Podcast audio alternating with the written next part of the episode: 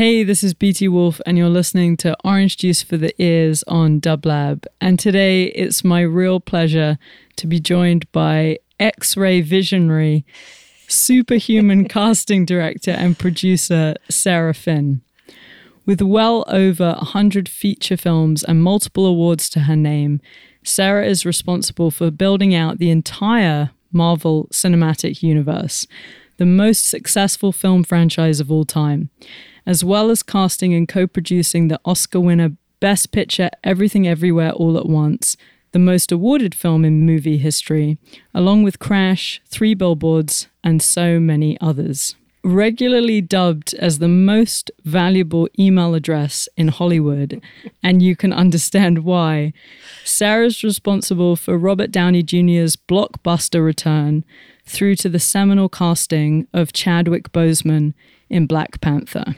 So while awards and accolades seem to follow her wherever she goes, Sarah remains unfazed, being motivated by the joy, electrical charge, and often tears she feels when she finally finds that right person for the part. A true believer in others, Sarah has been responsible for changing the lives of so many for the better. Sarah Finn, thank you so much for being with us. Oh my gosh, Beatie, thank you so much for that beautiful introduction. I think the tears will just start right now, okay? so we met originally at a Marie Claire Power Woman event almost exactly a year ago. Yeah.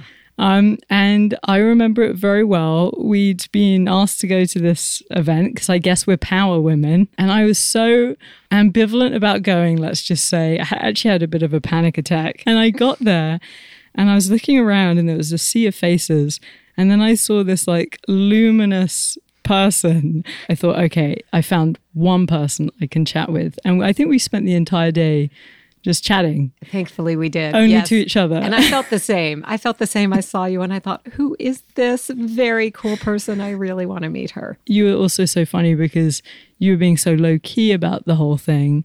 And then you just had like the feature article with Marie Claire. it, yeah, it was very flattering and very nice. And yes, they had a whole picture and a whole story, and they did sort of a comic book graphic. Jessica Goldstein wrote the article, and it was really lovely. And I thought very um, thoughtful because uh, casting directors don't always get uh, the attention maybe for doing the job that we do. So for them to kind of hone in on who is this woman? Wait a minute, let's put these pieces together. She's done the whole MCU was very special.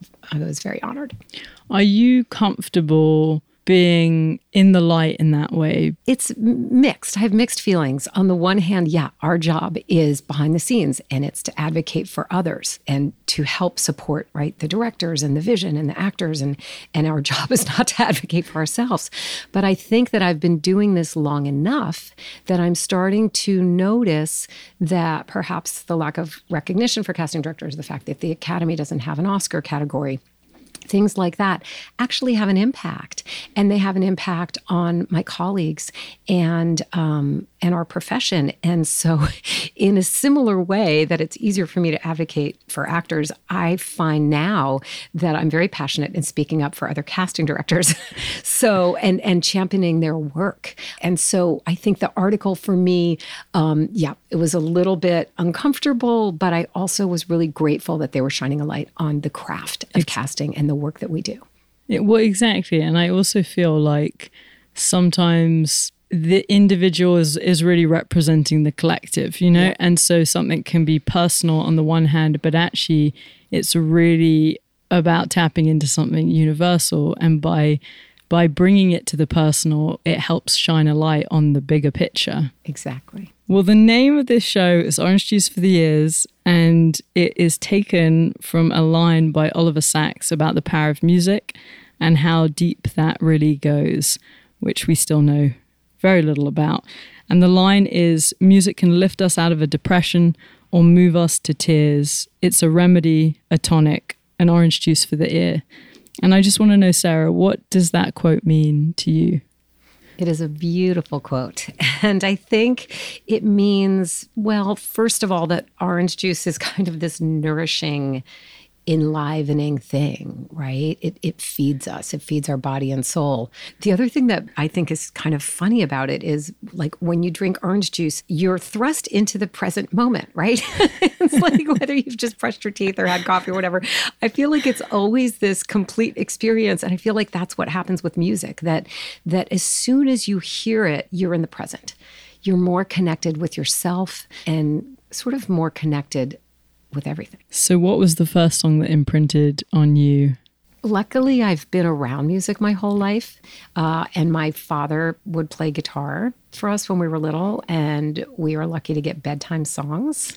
And so, the first song that imprinted is a song that he used to sing to us. And it was kind of a story.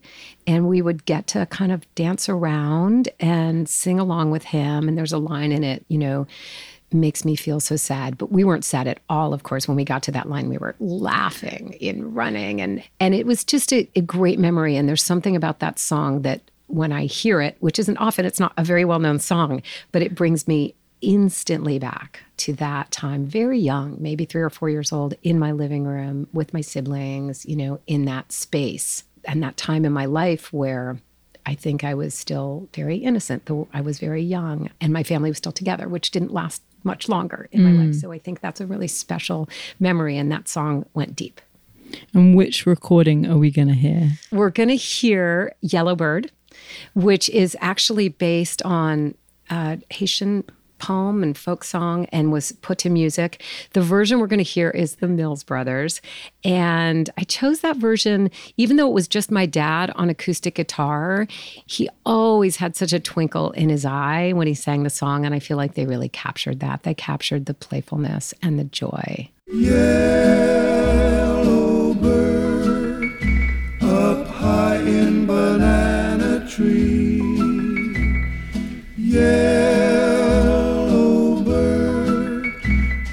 Sit all alone like me.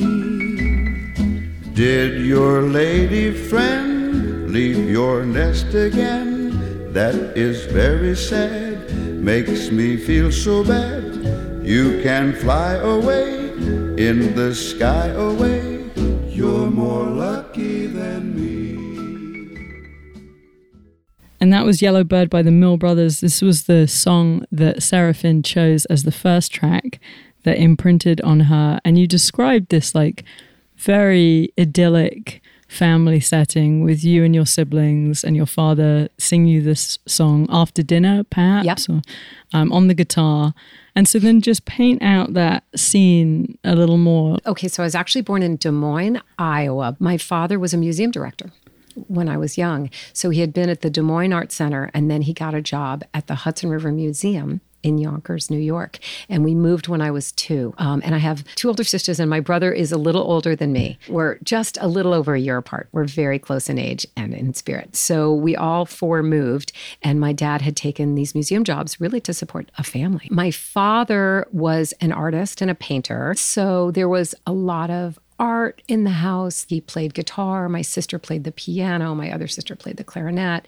My brother and I tried Suzuki. I was not very good at that, Suzuki violin. Um, but we really were encouraged to. What about your mom? All of these. My mom, well, really became a writer and an editor. And she had been at Cornell University on a full scholarship where she met my dad, coming from Brooklyn and the first one in her family to go to school.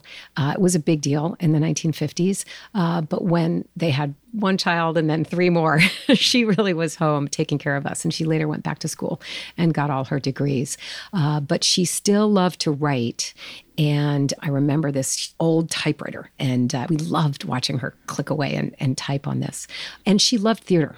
So my mom had done some community theater uh, when she was younger, and I think that their love of film and theater really influenced me from a very young age. She had been able to, as a child, take the train from Brooklyn into the city and save up all her babysitting money and see all these incredible shows on Broadway. Really, this golden age of theater and musicals on Broadway in the 40s, uh, in the 1930s and 40s. So she grew up on that. And my dad, through the museum, met all kinds of artists, uh, Jacques Lipchitz, and he developed this whole thing where Pete Seeger would come on the river in the summer. So we were, and we were encouraged to do ceramics and music and draw. I never felt like that was my strength, but I loved stories. It sounds incredibly stimulating, like between the kind of academic side, and I imagine different philosophies and ways of living, and then the art. It sounds very kind of activating in a lot of areas. Yeah. Was there a film that you saw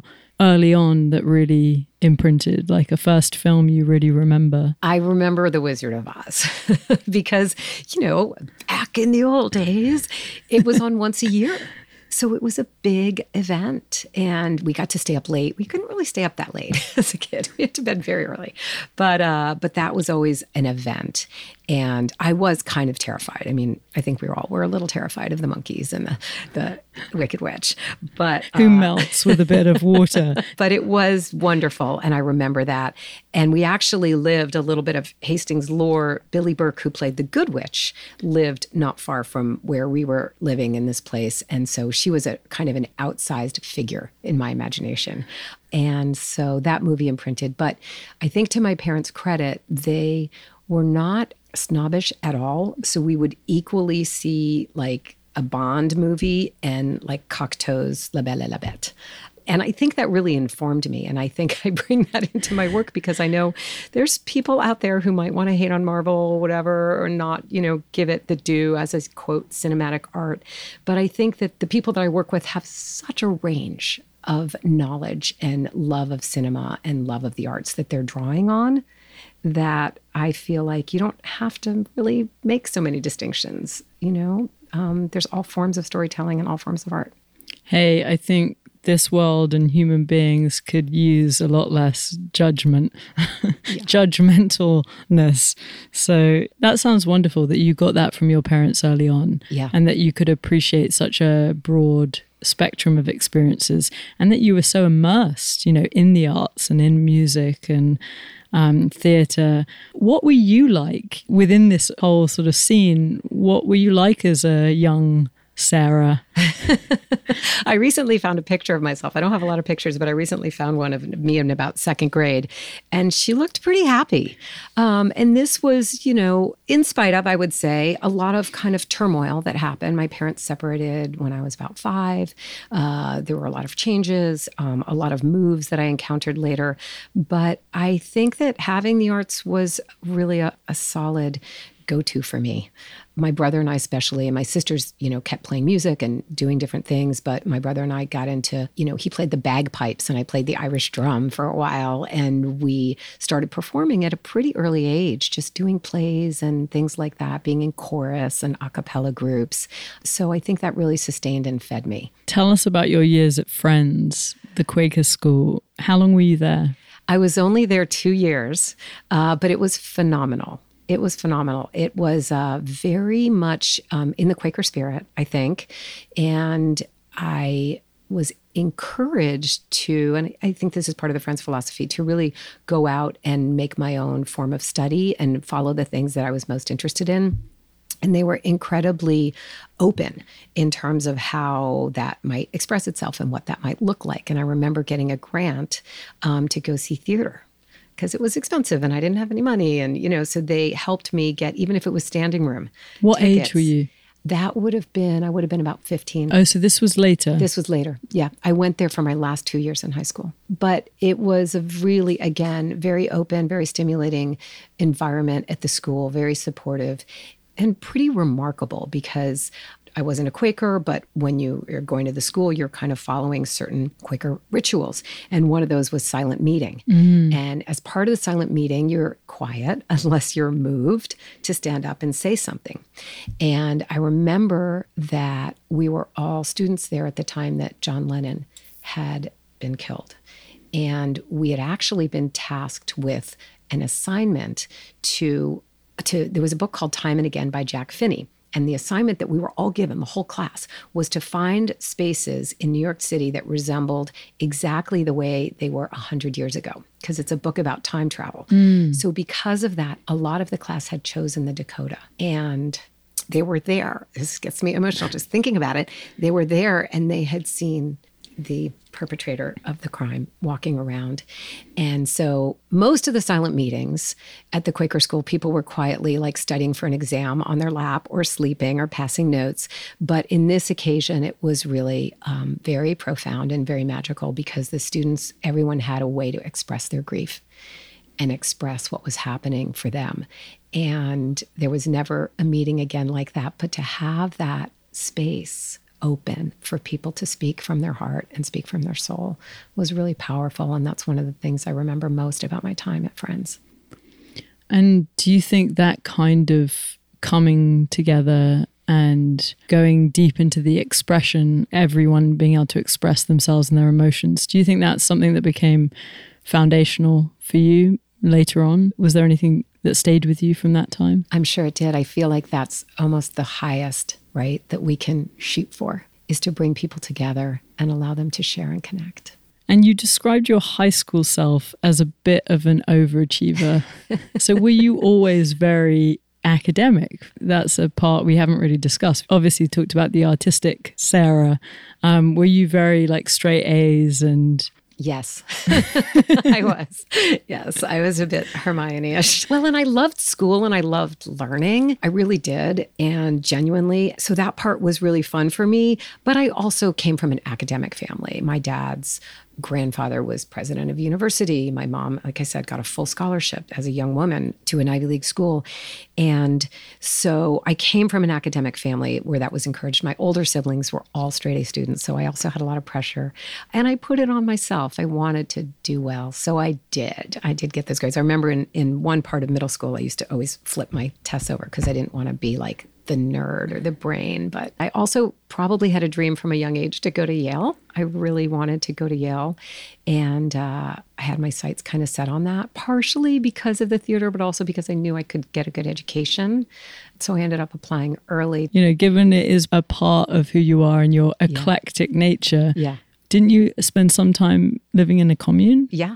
Yeah, I did. So after moving a bit in Hastings on the Hudson, uh, my dad became interested in Sufism, uh, which is a mystical branch of Islam, and ended up finding out about a Sufi commune in upstate New York. And it was just my brother and I then. My two older sisters had moved out. And uh, one day he announced that we were moving. So we went from the fairly affluent suburbs of Westchester to a Shaker community that had been turned into this other community, which I would say was drug free and very spiritual. And I think coming out of a period of turmoil for my brother and I was a shock to the system, but also a really profound experience and, and probably a really healing one, even though we were too young to sort of put that together at the time. Sarah, what was the first album that really shaped who you are and had a major impact? I think I would have to say Tapestry by Carole King. My two older sisters had a big influence musically. They were super cool and and still are. And all the albums around the house really um, played into my my soul and my psyche. And so between Cat Stevens, Elton John, James Taylor, Carly Simon, it really Joni Mitchell. But I think Carole King was the one that that spoke to me the most. I learned every word to every song, and that album really stayed with me and I think really affected who I became. And we're going to listen to Home Again. Yeah. Wonderful. Okay, so now we're going to take a listen to Home Again from Carole King's record Tapestry. Sometimes I wonder if I'm ever going to make it home again. It's so far and out of sight.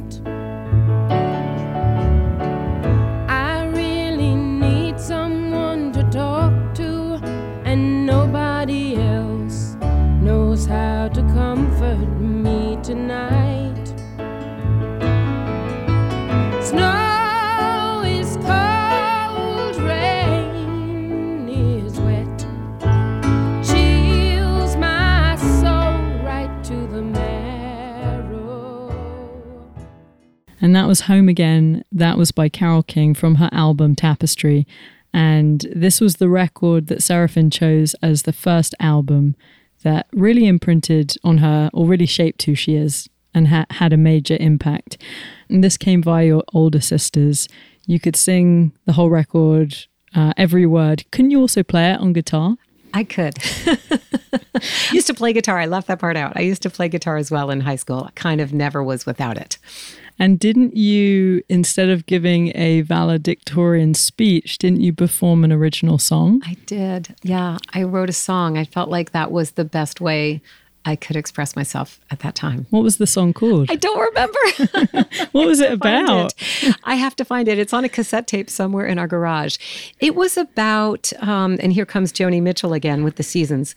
I think it was about growing into the people that we're meant to be and the friendships we form along the way and moving on and moving into our lives. Had you written a lot of songs? Were you songwriting at that time? I was, yeah. I was songwriting all through my adolescence and my teens. Yeah. When do you think you stopped writing songs? Do you remember around the time? I think that it really was when I when I went to college. I think I honestly got so busy. Mm. I had so much schoolwork and I also wanted to try to focus on an academic education. I was going to be a history major and I wanted to take a range of classes and really dedicate myself to that.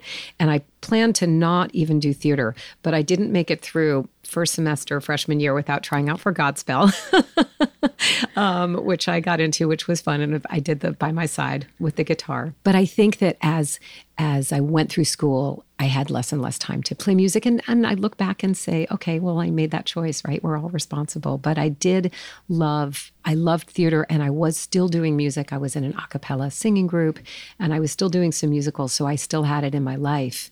And then I was working a lot too. I had a job at school. I had to work, you know, during every break and summer vacations. What was your job? Try to pay bills. I got to be a fast typist like my mom in high school. I took a typing class. It was a very practical class and I could type like 120 words a minute. So I got a job as a secretary. And so I would just temp, but I really started work the day after finals, you know, to make enough money for tuition and stuff and then go back to school so i think i just got i got busy. But i it stayed in my life in different ways. And i married a man who's a musician and i have three uh, sons who are musicians. So it's coming back around. It's cool. coming back around.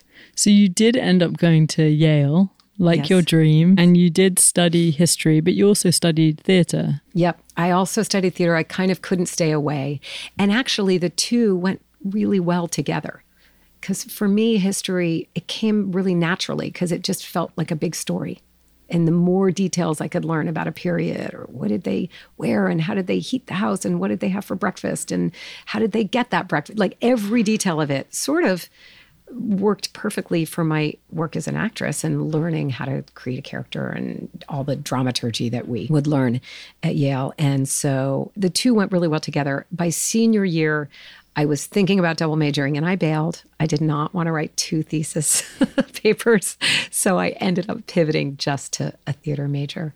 Um, but I had also spent a semester abroad, which was great. And I think by senior year, I actually was finally learning to relax a little bit mm. and not work all day and night. Yeah, because that seems to be a theme. Yes. so, talk about your time at Ensemble Studio Theatre, whose multidisciplinary approach called for everybody to do everything. How did that inform your later work? So, after I graduated from Yale, I moved to New York City. I was lucky to find out about this theater company. And uh, Curt Dempster was the artistic director for many, many years and really shepherded many of the artists that we see out there now, shepherded them along in their writing careers as well as performing um, and directing.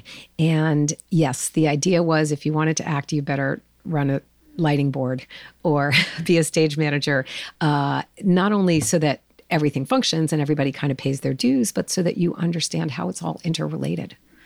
And that was a really valuable experience. And it helped me get the confidence to start producing theater too, to take these playwrights that we were reading and help put their work up. So I think as part of my early training in my 20s, it was it was really working with writers and directors and producers and making things happen. And I think that that definitely did inform everything that I'm still doing today. And how did that then lead you into casting? Wasn't it via an early mentor, Yes. best friend of yours? Yes, yes. It was via Risa Bramon Garcia, who was directing at the time uh, and casting. And I met her through Ensemble Studio Theater, and I was doing a one act play festival with her and assistant directing her in a play that she was directing. And I was always running off to one job or another. And she looked at me one day and said, What are you what are you doing? Just come cast this movie with me. And at the time I still was interested in in acting and I was starting to assistant direct and do these other things. So I thought, okay, just this just this one job, I'll just do it. But I had never really looked at casting from that perspective, from the sort of holistic, we're going to put every piece of this tapestry together and see what it makes. And it kind of blew my mind. And so she had offered me that one job. And three years later, I sort of looked up and went, I love this. I love this. And it also feeds my, I do like to work hard. And casting is kind of this job where you never feel like you can do enough. You can never see enough actors. You can never know enough. You can never be well enough informed because there's always more to absorb. It's like no stone left unturned. Exactly. Exactly. And so then you moved from New York to Hollywood. Yes, I had been doing theater still and acting, and I came out here and ironically booked a national tour. But by that point, I had met my husband, my now husband, and we were terrible at being apart. So I think it all kind of organically flowed mm. from one part of my life into another. And I think that getting married and starting to have kids, I also probably became a bit more private as a person mm. and was quite happy to be behind the camera. Was 200 cigarettes the first? Was that your first? Yes. And this is a crazy just piece of the way the world works because I had worked with Risa and she was taking a break to direct. She wanted to direct this feature film. And in the meantime, I needed a job. so I ended up taking a job at Paramount Pictures and then signing on there as director of features casting. And the first job, the first movie that got greenlit when I had just started there was 200 Cigarettes, which was Risa's film that she was directing. Oh, wow. Yeah, it was amazing. It was amazing. So we got to work together again, not long after we had just taken a break. Wow. It's kind of amazing when it happens. Yeah. Tell us about the significance of Crash for you and why that felt like a kind of pivotal moment or a turning point in your career. I think that for for me with Crash, it was a script that I I felt had a lot of potential and I had worked on for a while and before it even got going and put the pieces together. And I think that, you know, maybe looking back on the film, people will have different views and different opinions of it, sort of culturally and and the way it sits now. But at the time, to have it kind of tap into people's emotions and have this overwhelming response to the film was really empowering for me because I had been so invested in building this cast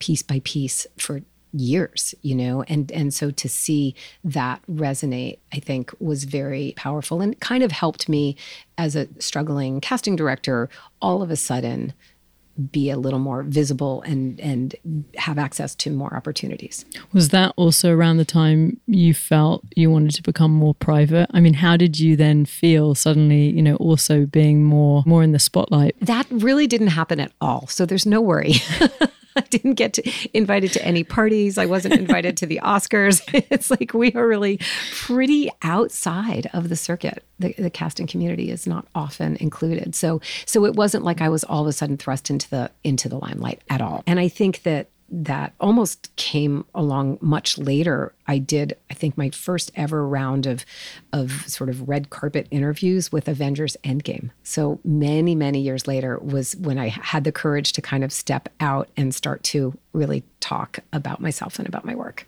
And how did you get involved in the Marvel stratosphere? Wasn't it via Fantastic Four and your son's love? Like, they loved it. They loved it. And again, this was the time before streaming and all that. When they were little, you know, you'd have your VHS tapes. And so we didn't have a million of them. And that was the one that they wanted to watch over and over again. So I was very familiar with it. And I had worked, I had met Louis D'Esposito, who had just come into Marvel on another film. And so in casting, we basically interview or audition for a job the way other department heads do, the way actors do. And so he brought me and my partner, then Randi Hiller, into Marvel to interview on Iron Man. And that was in 2006 we got that job, luckily. And part of it was, I think, I'm sure, um, we had a nerd fest because I walked into the very first interview meeting and there was a big statue of Dr. Doom. And so I felt like I got this. all about this. And I did even read, I, I, will confess that I read comic books as a kid and actually Fantastic Four, maybe because of the brother sister thing. I'm not sure why it was that one that I particularly liked, but that was that was my favorite superhero comic book. So, like from Proust to DC, yes. yes. it goes. To your family's, you know, eclectic roots. Yes, exactly. and tell us, of course, you've talked about this before, but why selecting, you know, Robert Downey Jr. was a kind of controversial, risky choice at the time, but it ultimately also became the linchpin for building that whole world. Yeah, he was a controversial choice at the time because of his personal history. He had substance abuse issues that were publicized, and this was uh, the beginning of what they were trying to build as a quote family friendly franchise.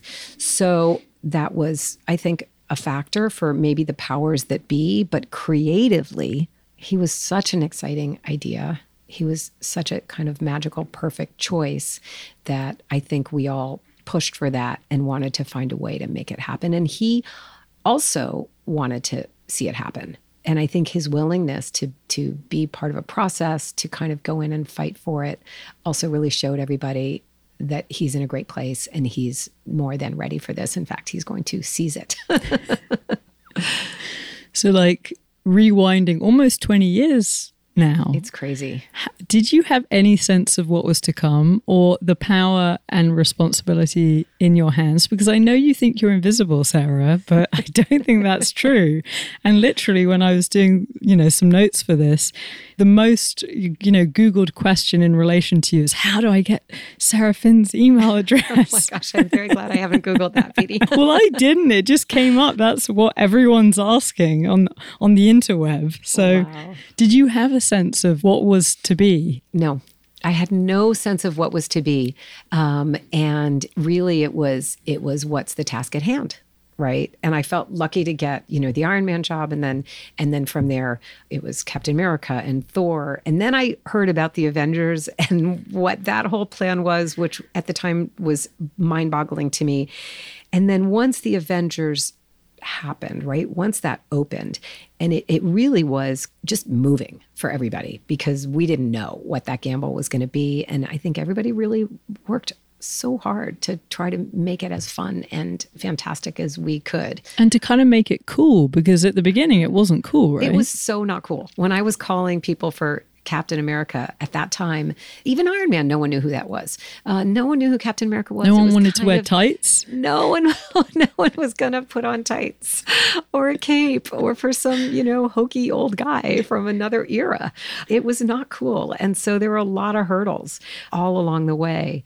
But once Avengers happened, the wind was at our back a little bit more. I think people got what didn't seem as risky, and now it's continued to evolve. And we could talk forever that, but I feel like there's still so many challenges that are fun to tackle. But I think the ability to look at the interconnected nature of the bigger picture of something you're creating and building, which I think you probably always had, you know, from doing all those different disciplines early on and being encouraged to try all these different things and, and because you were interested in all these different things, but then also, you know, from ensemble, you know, theatre studio and learning that it wasn't just doing kind of the sexy stuff, you know, it was doing all the behind the scenes bits. And I think it's very rare that actually people know how to build the whole world potentially, you know, because you do have the directing skills and you do have the producing skills and you do have the acting skills. And so you're coming at it from all angles.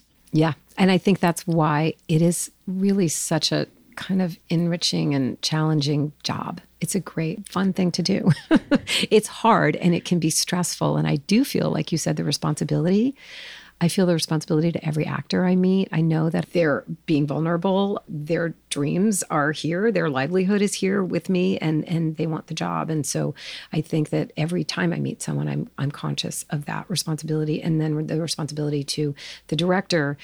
I feel like I want to kind of enter their dream, right? I want to I want to be with them on their journey to help them realize it and help make it better than they could even imagine. And then the responsibility to my team that I work with and to the financiers in the studio and then ultimately to the fans, right?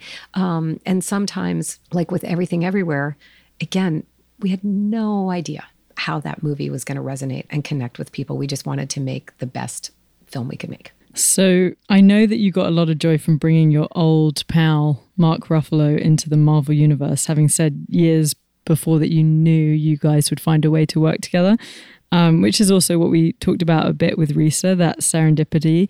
Has that happened a lot to you in your life? I think it has. And I think that it's something I stay open to because uh, sometimes sometimes things can come around and surprise you. There's a lot of ways in which certain actors and certain people have have circled back, and um, Chadwick Boseman certainly is somebody that I'm very grateful that I got to meet when he was a working actor, kind of auditioning and coming up, and then to have experience of casting him as Black Panther and then really through his life, which ended too soon. So the first conversation you and I had, and this connects to the serendipitous aspect, which is hard to really pin down, because it's not meant to be pinned down.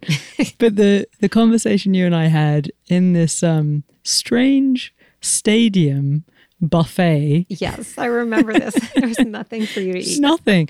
Well, I didn't think there was much for anyone to eat. It was a weird food selection for supposedly somewhat health conscious or whatever. There's a lot of fried food. I yeah, yeah, yeah, a lot of sugar, a lot of like butterfingers. but you know, there we were sat having um a very different, let's say, conversation about the invisible, the intuitive, the energetic. Talk about the role that that plays in your work, because I feel it's your greatest gift, even though maybe you don't talk about it a lot. Thank you. Thank you. I think certainly I couldn't do what I'm doing if I didn't have the ability to kind of trust my intuition. And I think that my work ethic balances me out because even if I'll have an instinct about something early on, I still feel like I need to prove it to myself and prove it to everybody else. I need to make my case, right? I need to get to my thesis and be able to argue my point. But the two really do go hand in hand for me. And I think that as I've gotten older and as I've gotten more experience, I've let myself trust that more and listen to it more and um, and not be afraid to talk about it. When it's it's also very emotional for you yeah. you know when you find that right person. And i imagine that's part of your guidance system as well those tears. And tell us why it's so emotional. Well I think I'm all in. when I take something on and I'm going to do it, I'm all in. This is going to sound kind of corny to say, but I'm a very corny person actually. I feel like I have to sort of fall in love with this character that's wanting to be born, that we're trying to find.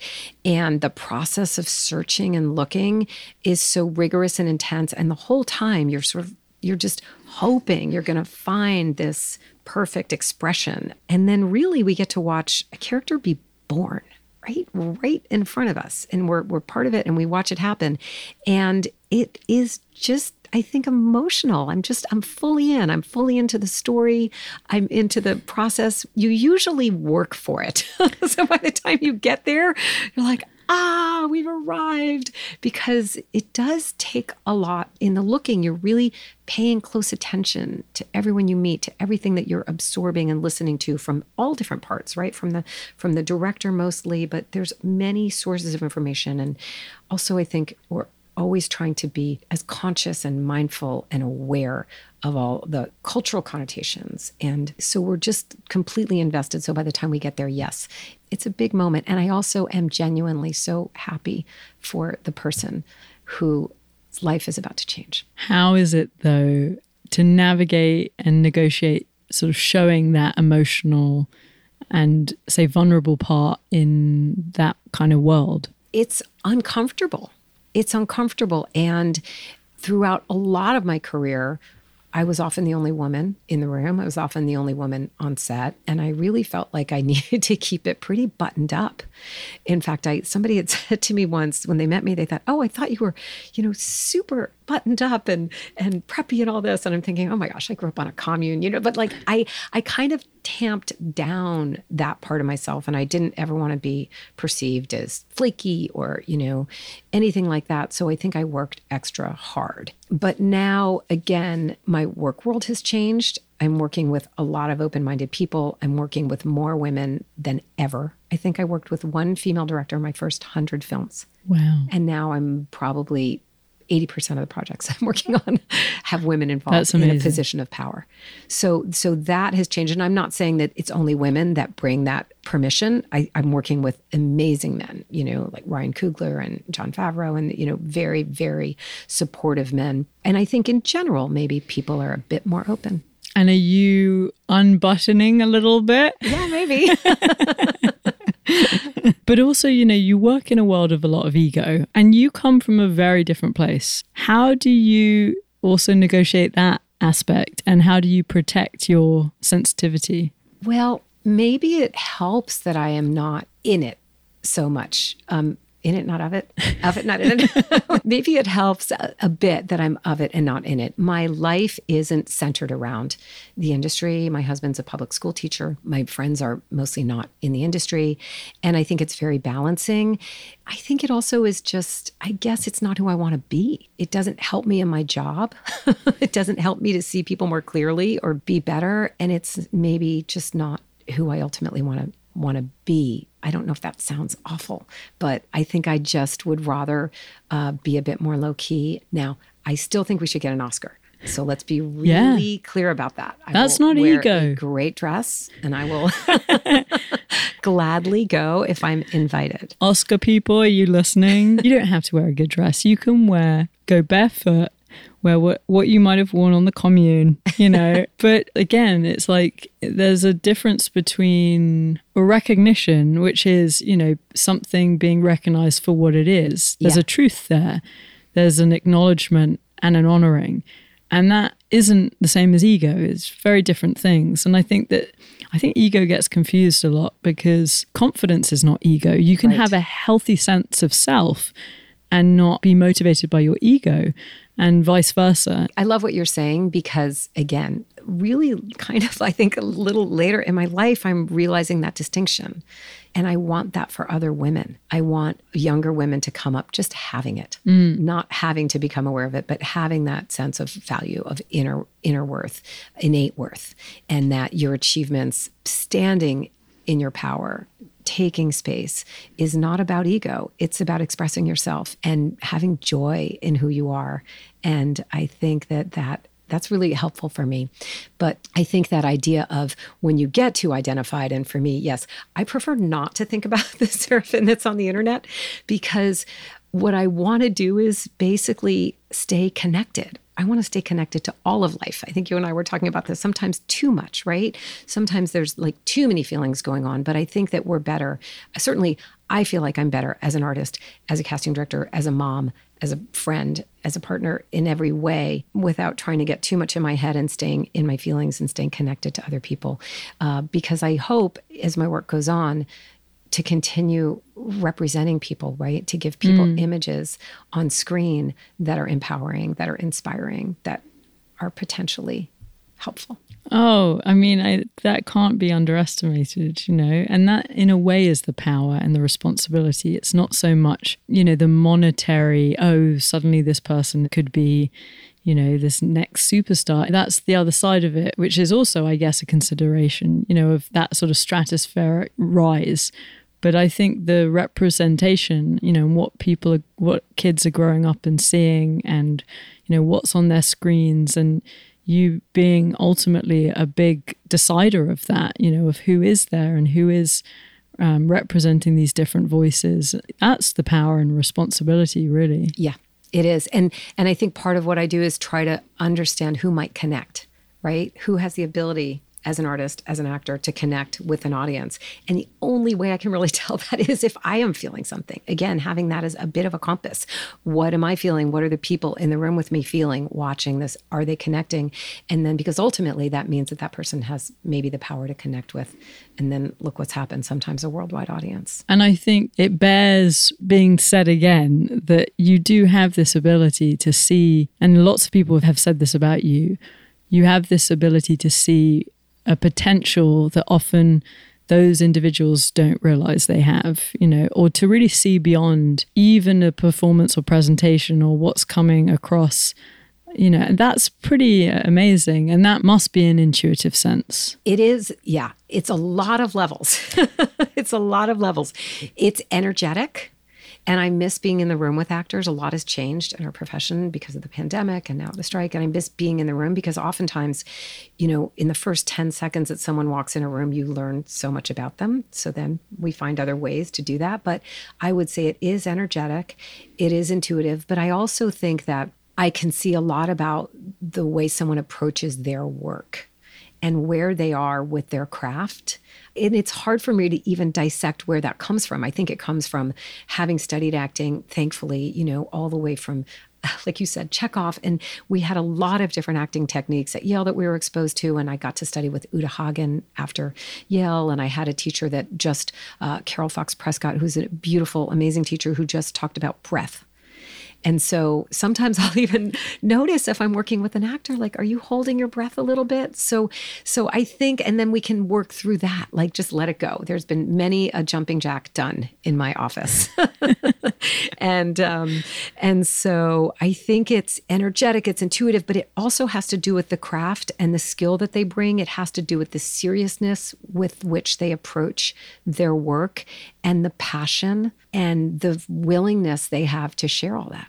So you talked about obviously when you began, you maybe did one film with a, a woman director yeah. in a hundred. Yes. How do you feel about equality in the industry today? Because you also have a 13 person team, all women, which is your Sarah Finn casting. um, yeah. How do you feel? Where do you feel the balance, the scales are right now? I still think there's a lot to do.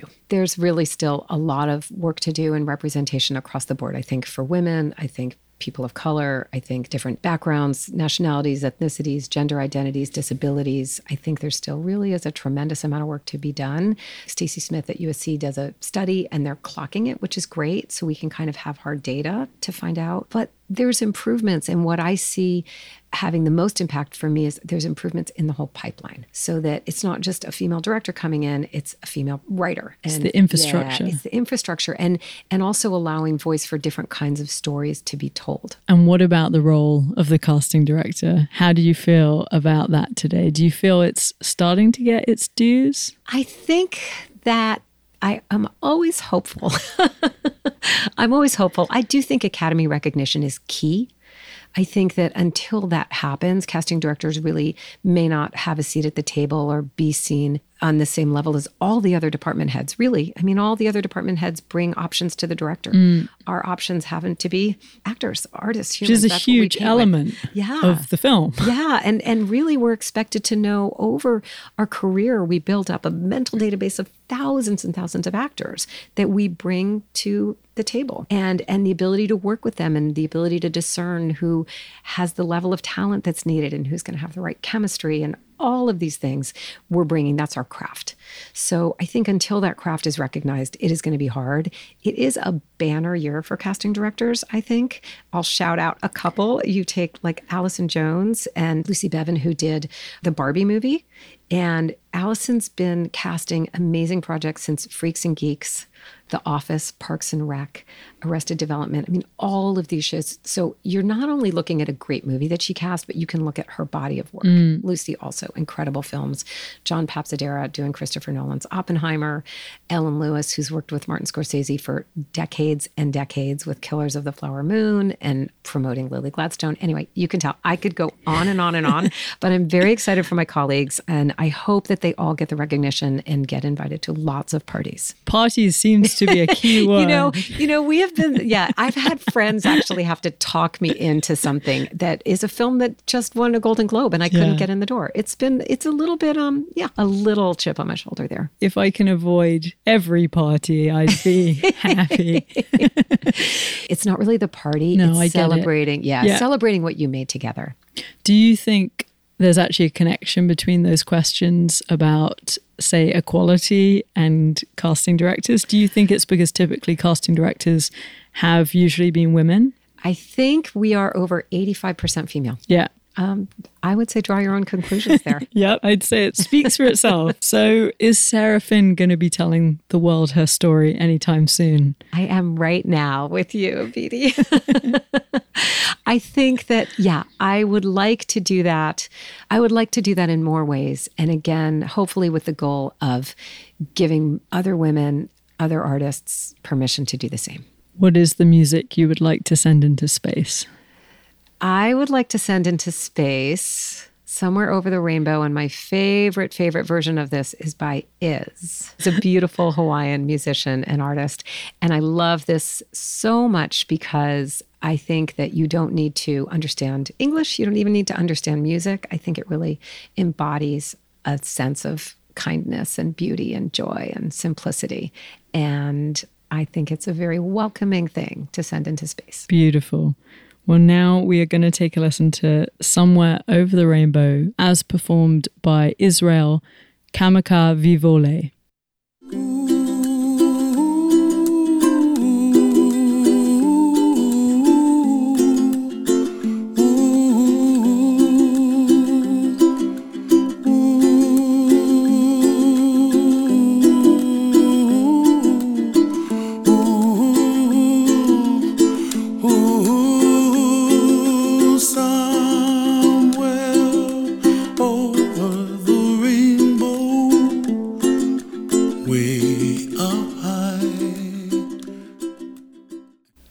Was Somewhere Over the Rainbow as performed by Israel Kamakawiwo'ole. And that was the music that Sarah Finn chose to send into space because it transmits the kind of joy we need in the world right now. You chose this version as well because of your connection to Hawaii. Yeah.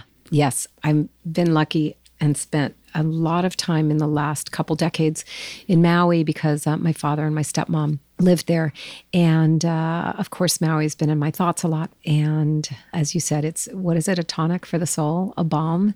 And there's a word, aloha. And with great appreciation and respect for that word and that culture and what it means. And it does have to do with kindness and harmony and respect for other people and respect for the land and living in harmony and peace. I may be wrong, and if I am, I'll cut this out. But I also thought aloha had a dual meaning, which isn't it also shared in times of grief? We'll find out. It has to do with the spirit of welcoming and the spirit of warmth, especially mm. for other people and the earth. I feel as if our discord with one another is also, of course, bound with our kind of disconnection with Mother Earth and you know how she has been seen as a resource that we can keep extracting from and yeah we it definitely comes back to that idea of interconnection and we can't we can't pull ourselves out of the whole system we are all you know connected we are all an ecosystem so And I think that that, that word really encaptures that, that we're better when we take care of each other and mm. our earth. What do you treasure most about life on Earth? And also, how do you feel about the state of our beautiful blue marble right now? Mm, it's a heavy time, isn't it? Um, I'm going to lean fully into my corny and, as my kids and a lot of people would say, cringe nature and just say love. Love, love, love, love, love. That's that's what we have to treasure here on Earth with each other and with nature, with our planet, with animals, with every human being. Um, we can't really have enough of it, or spread enough of it, or carry enough of it. That's very, very corny. No, it's beautiful. I'm feeling it. This this room is glowing. So now imagining a very sad time when you are no longer here in physical form, but you'll be out there, you know, somewhere over the rainbow. What is the song you'd like to have play at your funeral, memorial, Yes. as we're in America? We're going. We're going fully in. It's it's As by Stevie Wonder. I think it's a beautiful song. It's also a very upbeat song. No one needs to be too sad. I'll be good. I'll be good. And hopefully my love will be left behind. That's the thing I hope will be left behind. Um, and I chose Stevie Wonder because I know I could have picked a lot of other esoteric or new age music or frankly you know female acoustic vocalists that i love but may not be my son's favorites. And i think stevie wonder in our family and even with my parents intergenerationally if we all had to pick music to play in the car no one fights about Stevie. no one fights. Everybody agrees. It's unanimous. Stevie, you got to stay on this planet, Yeah. man. yeah so i think i feel like i would want something that they could resonate with that wouldn't push them off and i also love that again in a sort of dramatic way i feel i feel like it's a complete experience you know he kind of gets loud in the middle of it and it lets you get some of those feelings out life is not perfect It's a full cycle. yeah Okay, well, now let's listen to As by Stevie Wonder.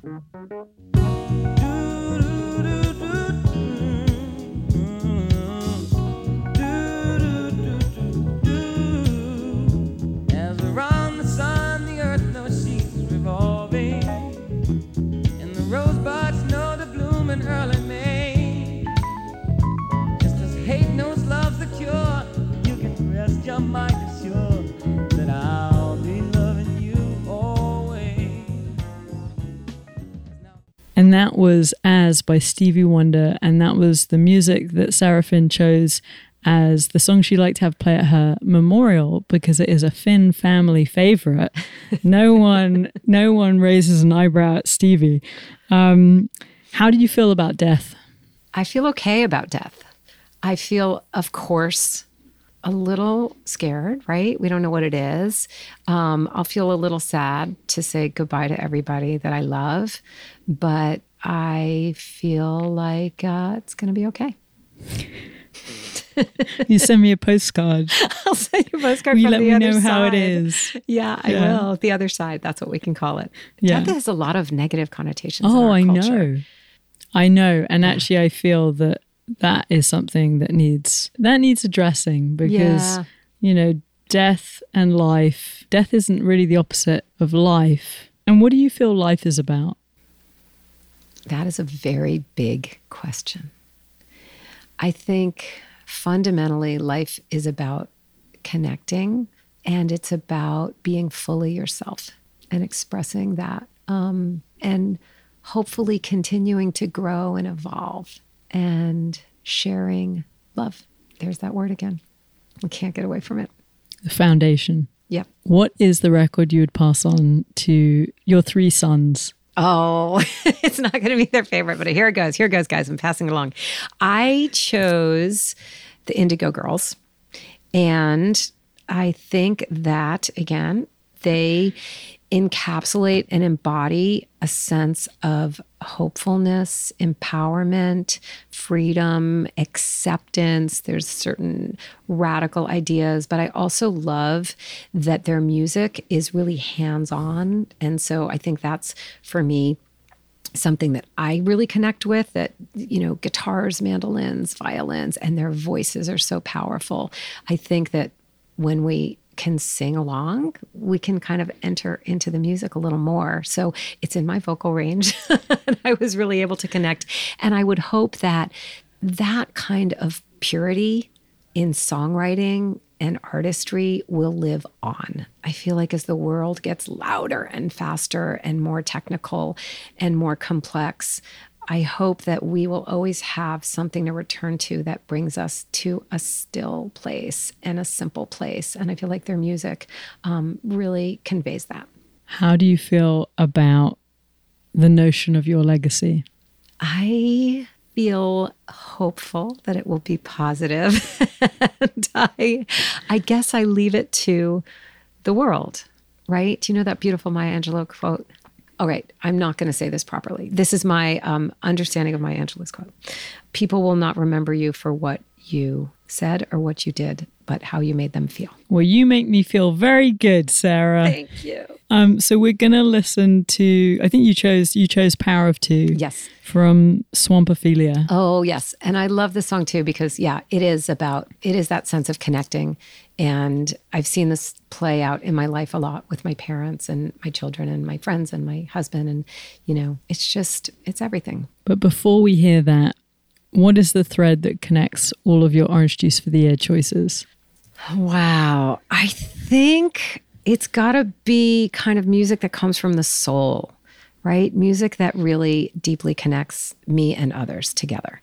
And thinking about all the work that you've done and all the work that you're continuing to do, what do you hope to leave behind? In my wildest dreams, I hope to leave behind um, a little more brightness and a little more connection in the world. In my wildest dreams, if I would be so lucky. Well, Sarah, I think you've done that in spades.